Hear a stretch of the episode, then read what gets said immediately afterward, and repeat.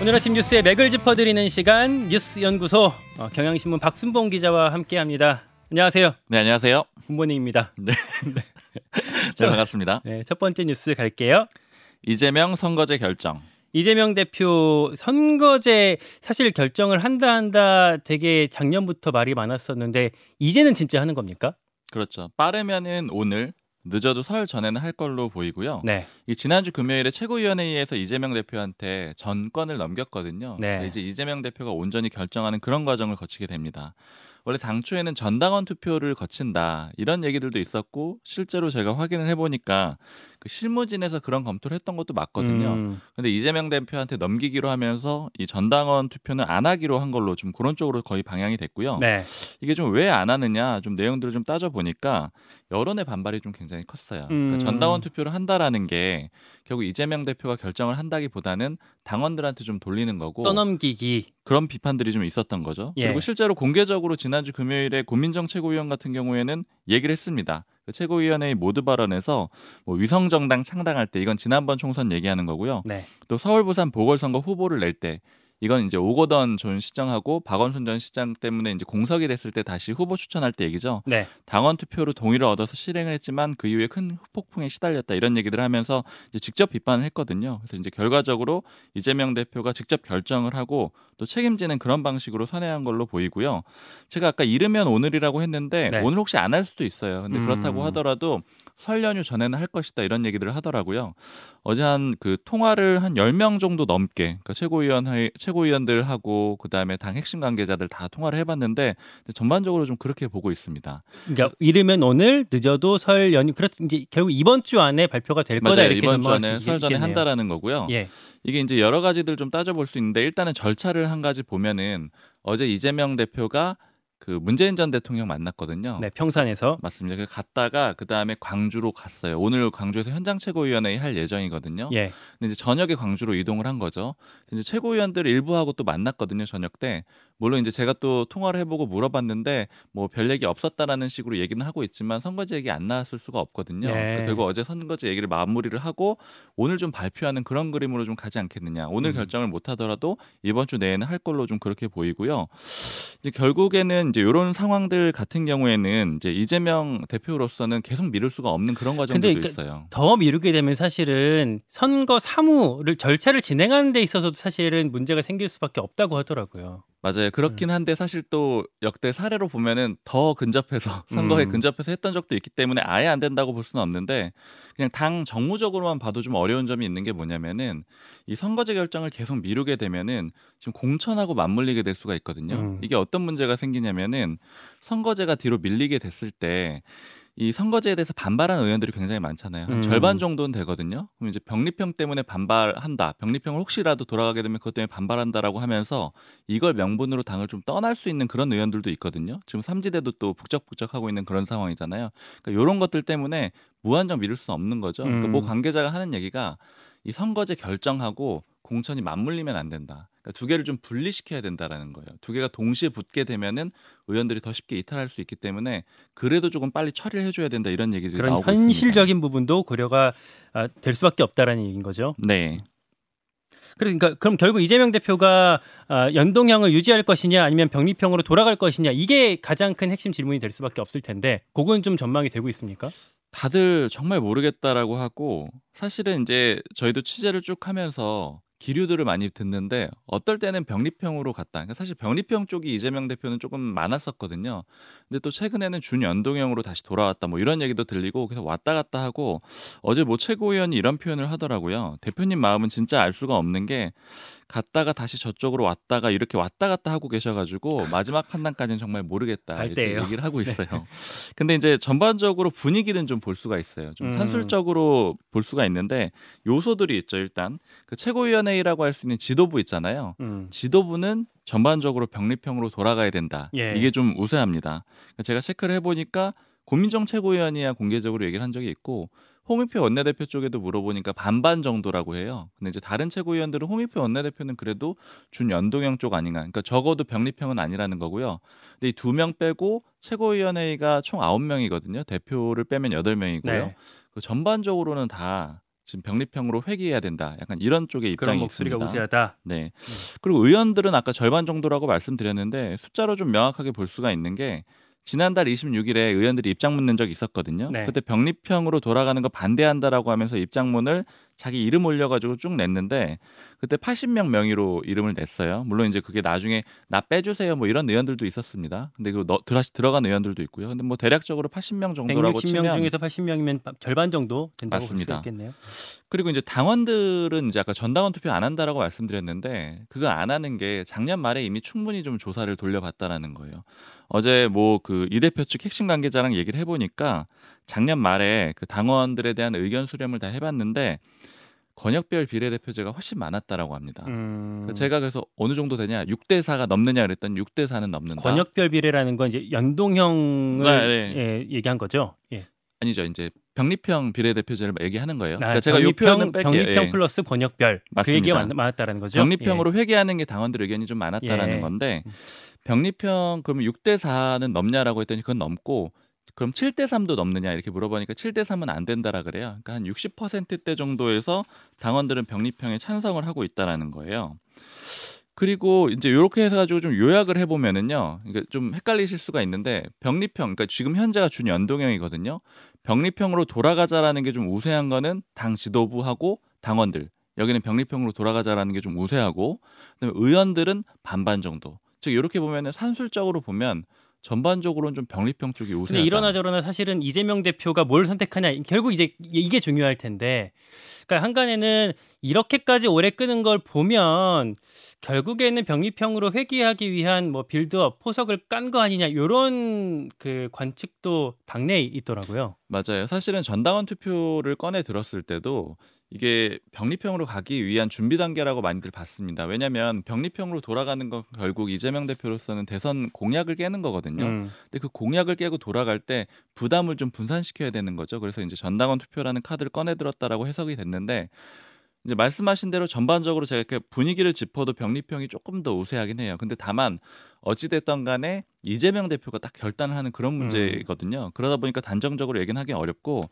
그리고 이제 측근 그룹들이 있어요. 네. 뭐 예를 들어서 뭐 천준호 비서실장이라던가 아니면 김영진 정무조정실장이라든가 이렇게 음. 아주 그 최고위원들 외에도 측근 그룹들이 있는데 여기에서도 준연동형으로 가야 된다는 의견이 좀 만만치 않아요. 음. 그러니까 그래서 아주 산술적으로 볼 수는 없는데 다만 말씀해 주신 대로 전반적으로는 병립형이 좀 우세합니다. 그래서 끝까지 봐야 한다라는 얘기가 나오는 것 같고 하나만 더 짚어보면 어제 이제 문재인 전 대통령과 어, 이재명 대표 간의 어떤 회동에서도 선거제 얘기가 안 나올 수가 없었을 것 같거든요. 네. 이 내용도 좀 어느 정도 취재가 됐나요? 네. 일단은 문재인 전 대통령이 공식적으로 한 얘기가 있어요. 그러니까 예. 풀 기자가 들어가서 들어보는 그 내용이잖아요. 그래서 뭐라고 했느냐면 민주당의 힘뿐만 아니라 민주당과 우호적인 제3의 세력들까지 힘을 모아서 상생의 정치로 나아가자. 이런 식으로 얘기를 했거든요. 요게 그러니까 준연동형의 힘을 싣는 거 아니냐 이런 해석이 어제 많던데. 맞아요. 준연동형 비례대표제에 힘을 실어준 발언으로 해석이 되고 제가 당 지도부 뭐 인사랑 이 발언 어떻게 생각하느냐 이렇게 물어보니까 딱 그렇게 얘기를 하더라고요. 특히 이제 이 제3의 세력들까지도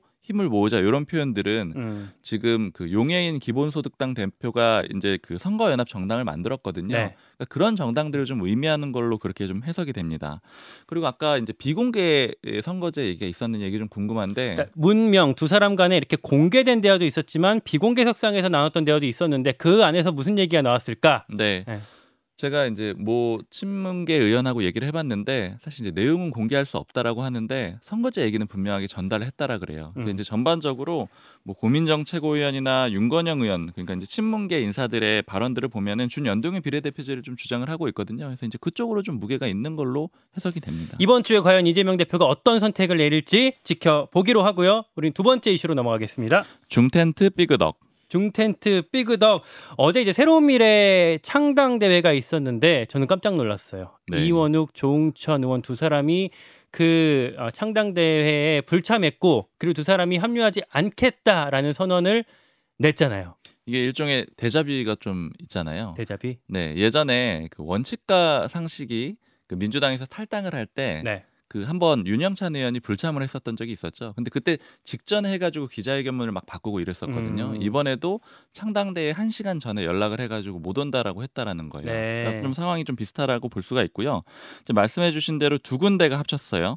미래대연합이 원칙과 상식이 주도하는 곳이고 새로운 미래가 이낙연 전 대표, 이낙연 신당이라고 볼 수가 있는데 이 두 군데가 같이 합쳐가지고 공동 창당을 했고요. 네. 일단 당 이름은 새로운 미래를 쓰기로 했습니다. 이게 좀 헷갈리실 텐데 이낙연 신당 이름을 그대로 쓰기 했다. 그러니까 원래 한뭐 거예요. 가칭 개혁 미래당이라고 하기로 했다라고 했었는데 그 이름 안 쓰고 네. 원래 이낙연 신당에서 쓰던 새로운 미래를 그대로 유지해 가겠다. 맞아요. 음. 요건 예전에 이준석 대표하고 그 양양자 의원이 합당을 할 때랑 비슷하죠. 그때 음. 이준석 대표의 개혁신당, 양양자 의원의 한국의 희망이 합쳤는데 이름은 개혁신당을 썼거든요. 네. 그래서 이제 이준석 신당 이렇게 불리는 거고 이번에도 이낙연 신당 이름으로 좀 했다라는 걸 볼 수가 있고요. 저는 궁금한 게 두 사람은 결국 왜 합류하지 않았다라고 하는 겁니까?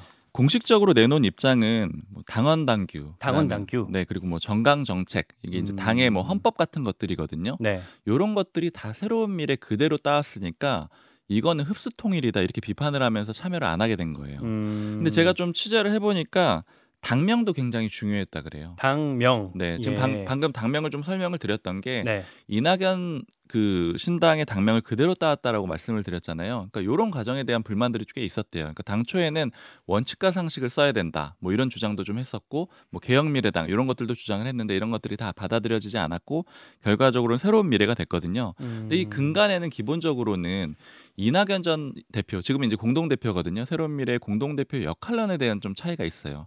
그러니까 지금 새로운 미래하고 미래대 연합인데 원칙과 상식, 그러니까 여기가 미래대 연합이거든요. 네. 이 미래대 연합에서는 일부는 이낙연 대표가 너무 전면에 나서면 안 된다라고 봐요. 음. 이게 왜냐하면 이준석 신당, 이낙연 신당 이렇게 되면 합당하기도 좀 어려워지고 빅텐트를 만들려면 어, 한 번에 해야 된다. 이렇게 둘이 나눠져 버리면 나중에 빅텐트 만들기가 더 어렵다 이런 거죠. 맞아요. 그런 측면이 있고 또 한 가지는 뭐냐면 이낙연 신당이 되게 되면은 이게 반명 프레임에 좀 갇힐 수가 있다라는 거예요. 음. 그러니까 왜냐하면 예전에 대선 경선 때 이재명 대표하고 이낙연 대표가 맞붙었었잖아요. 네. 그러니까 다시 그런 그림으로 돌아가게 된다라는 게 부담인 거예요. 사실은 이쪽에 야권에서의 빅텐트를 치는 지금 이제 중텐트 과정이지만 빅텐트를 치려고 하는 세력들의 목적은 반윤석열 프레임을 가져와야 되거든요. 근데 이게 좀 부담되니까 차라리 이낙연 전 대표가 좀 뒤로 빠지고 바로 뭐 이준석 대표랑 합당을 하던가 이런 그림으로 가고 싶은데 그게 좀 안 되다 보니까 이런 갈등도 좀 나온 겁니다. 알겠습니다. 사실 저는 의아한 게 이 과정에서 뭔가 좀 어, 양자 간의 대화를 해서 풀어갈 수도 있지 않았을까 하는 생각도 드는데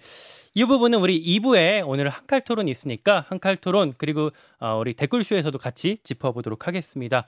국민의힘 소식도 같이 짚어봐야죠. 네, 김경률 불출마. 김경률 불출마. 사실 저는 어제 가장 이제 주목됐던 뉴스가 이거였는데 소개해 주시죠. 네, 김경률 비대위원이 서울 마포을 포함해 가지고 올해 총선에 출마하지 않겠다 이런 입장을 어제 페이스북에 올렸습니다. 네. 한동훈 비상대책위원장이 이렇게 손을 들어줬었잖아요.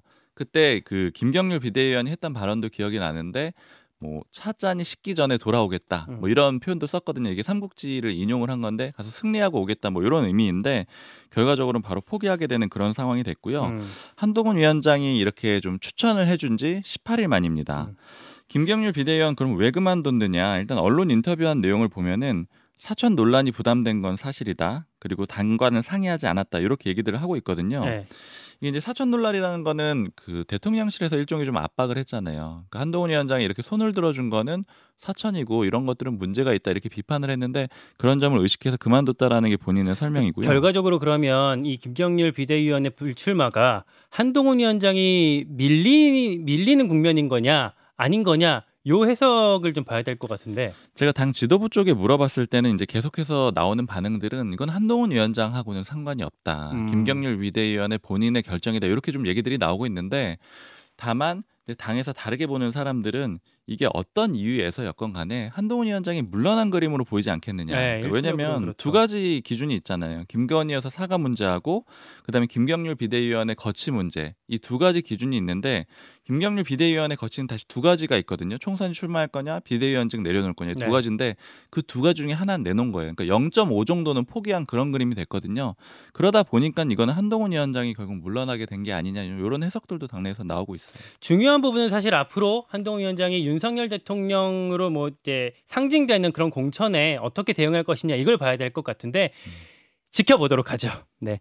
아, 뉴스 연구소 박순봉 기자 여기까지 정리하겠습니다. 고생하셨습니다. 감사합니다.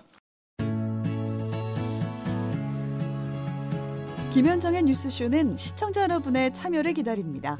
구독과 좋아요, 댓글 잊지 않으셨죠? 알림 설정을 해두시면 평일 아침 7시 20분 실시간 라이브도 참여하실 수 있습니다.